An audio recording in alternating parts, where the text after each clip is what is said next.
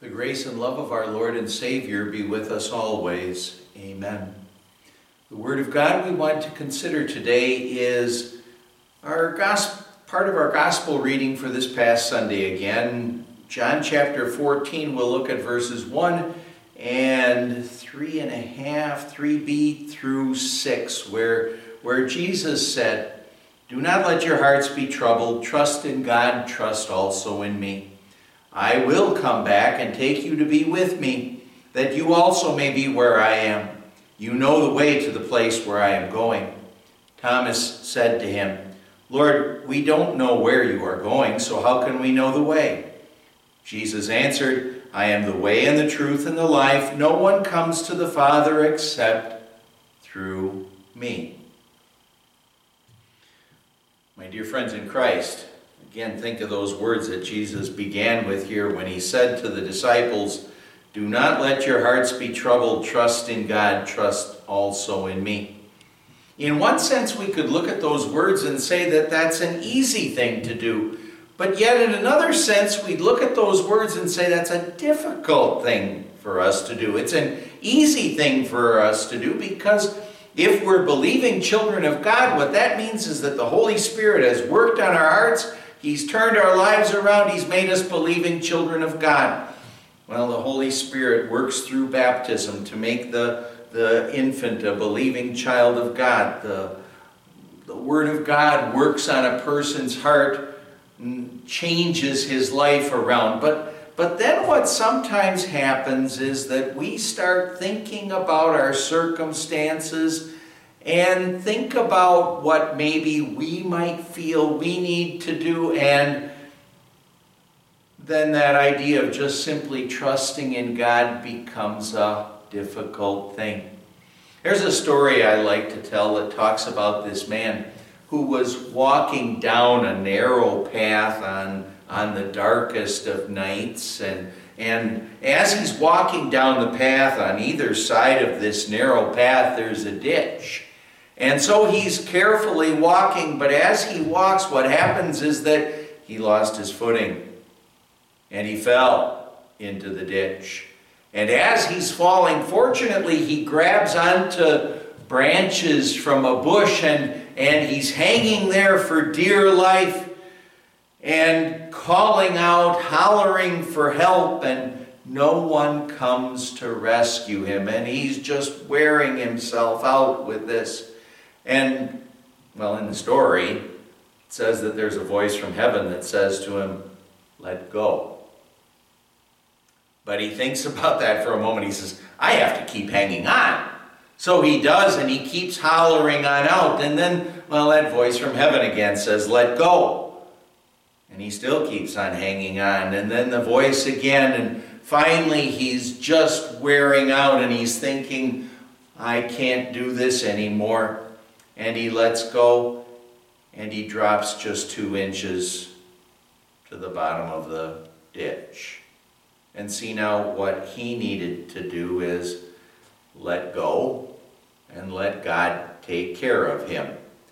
But for the longest time, he felt like he had to take care of things, and God was his last resort.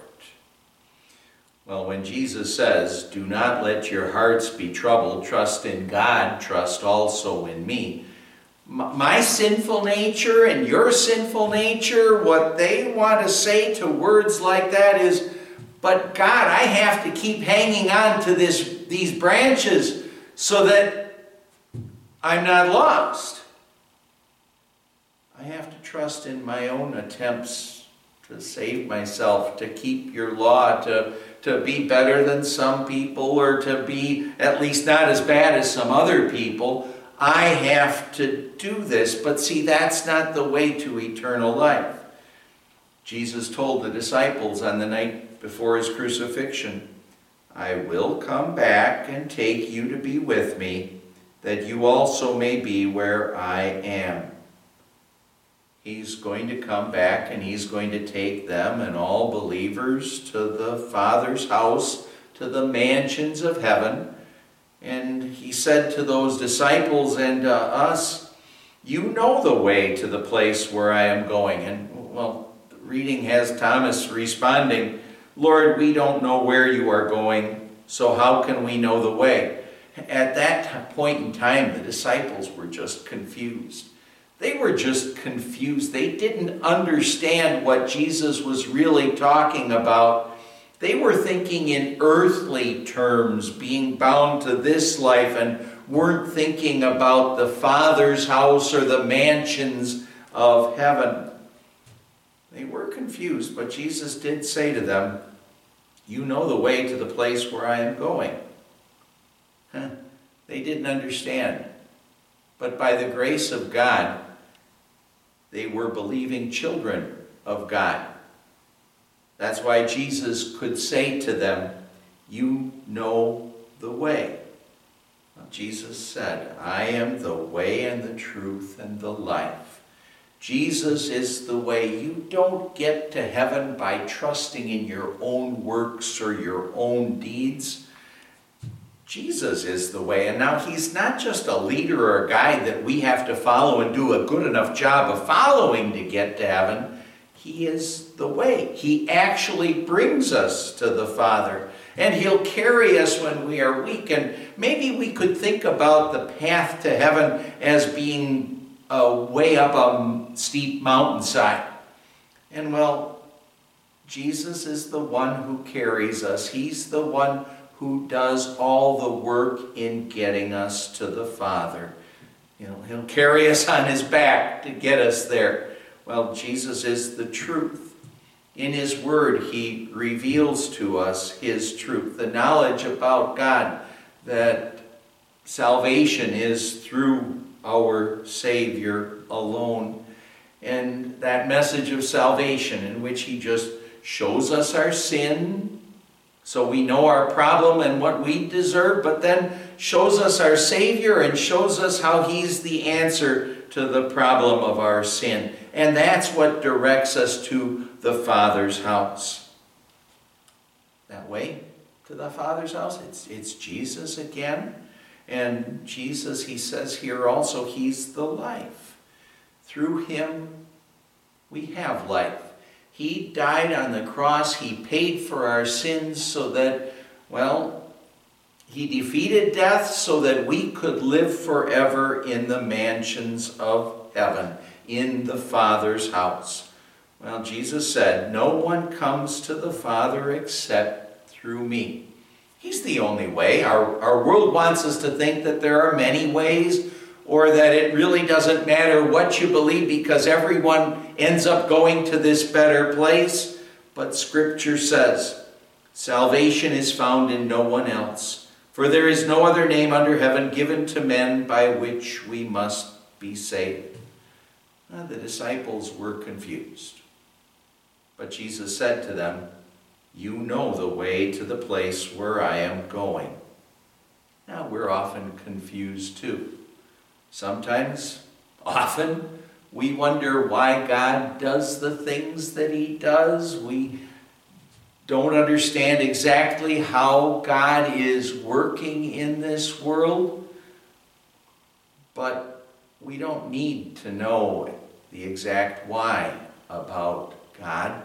We know He's always working for the good of His believing children. He always wants people to go to heaven. That's why ultimately we don't understand these specific details, but we don't need to know that. By the grace of God, what Jesus does is he says to you and to me, You know the way to the place where I am going. Jesus said, I am the way and the truth and the life. We know that. So if we're struggling in life, and if maybe it seems as if we're like that man that I talked about who fell off the narrow path, who was cling, clinging on to those branches for dear life, just hoping to survive. Well, remember, we can't save ourselves. But we have this amazing Savior. We have this amazing Savior who says, You know the way to the place where I am going. Do not let your hearts be troubled. Trust in God. Trust also in me and in Jesus. Amen. Let's pray. Lord God, there's so much that we don't know, and, well, for that matter, don't need to know in this life.